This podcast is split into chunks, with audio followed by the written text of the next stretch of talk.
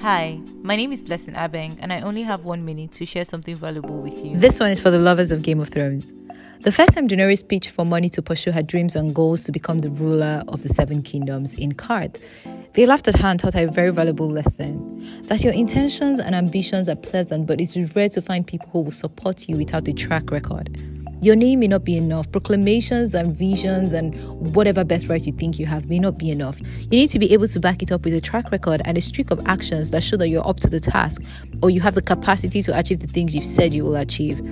When Daenerys learned this painful lesson the hard way, of course, she went on to take action. She started a streak of acquiring lands, making a name for herself, and the best thing about this was she included that track record in her name. She became Daenerys of the House of Targaryen, first of her name, the Unburnt, Queen of Meereen, Khaleesi, uh, Breaker of Chains, Mother of Dragons. This was her CV, and it told her story. What story is your track record telling?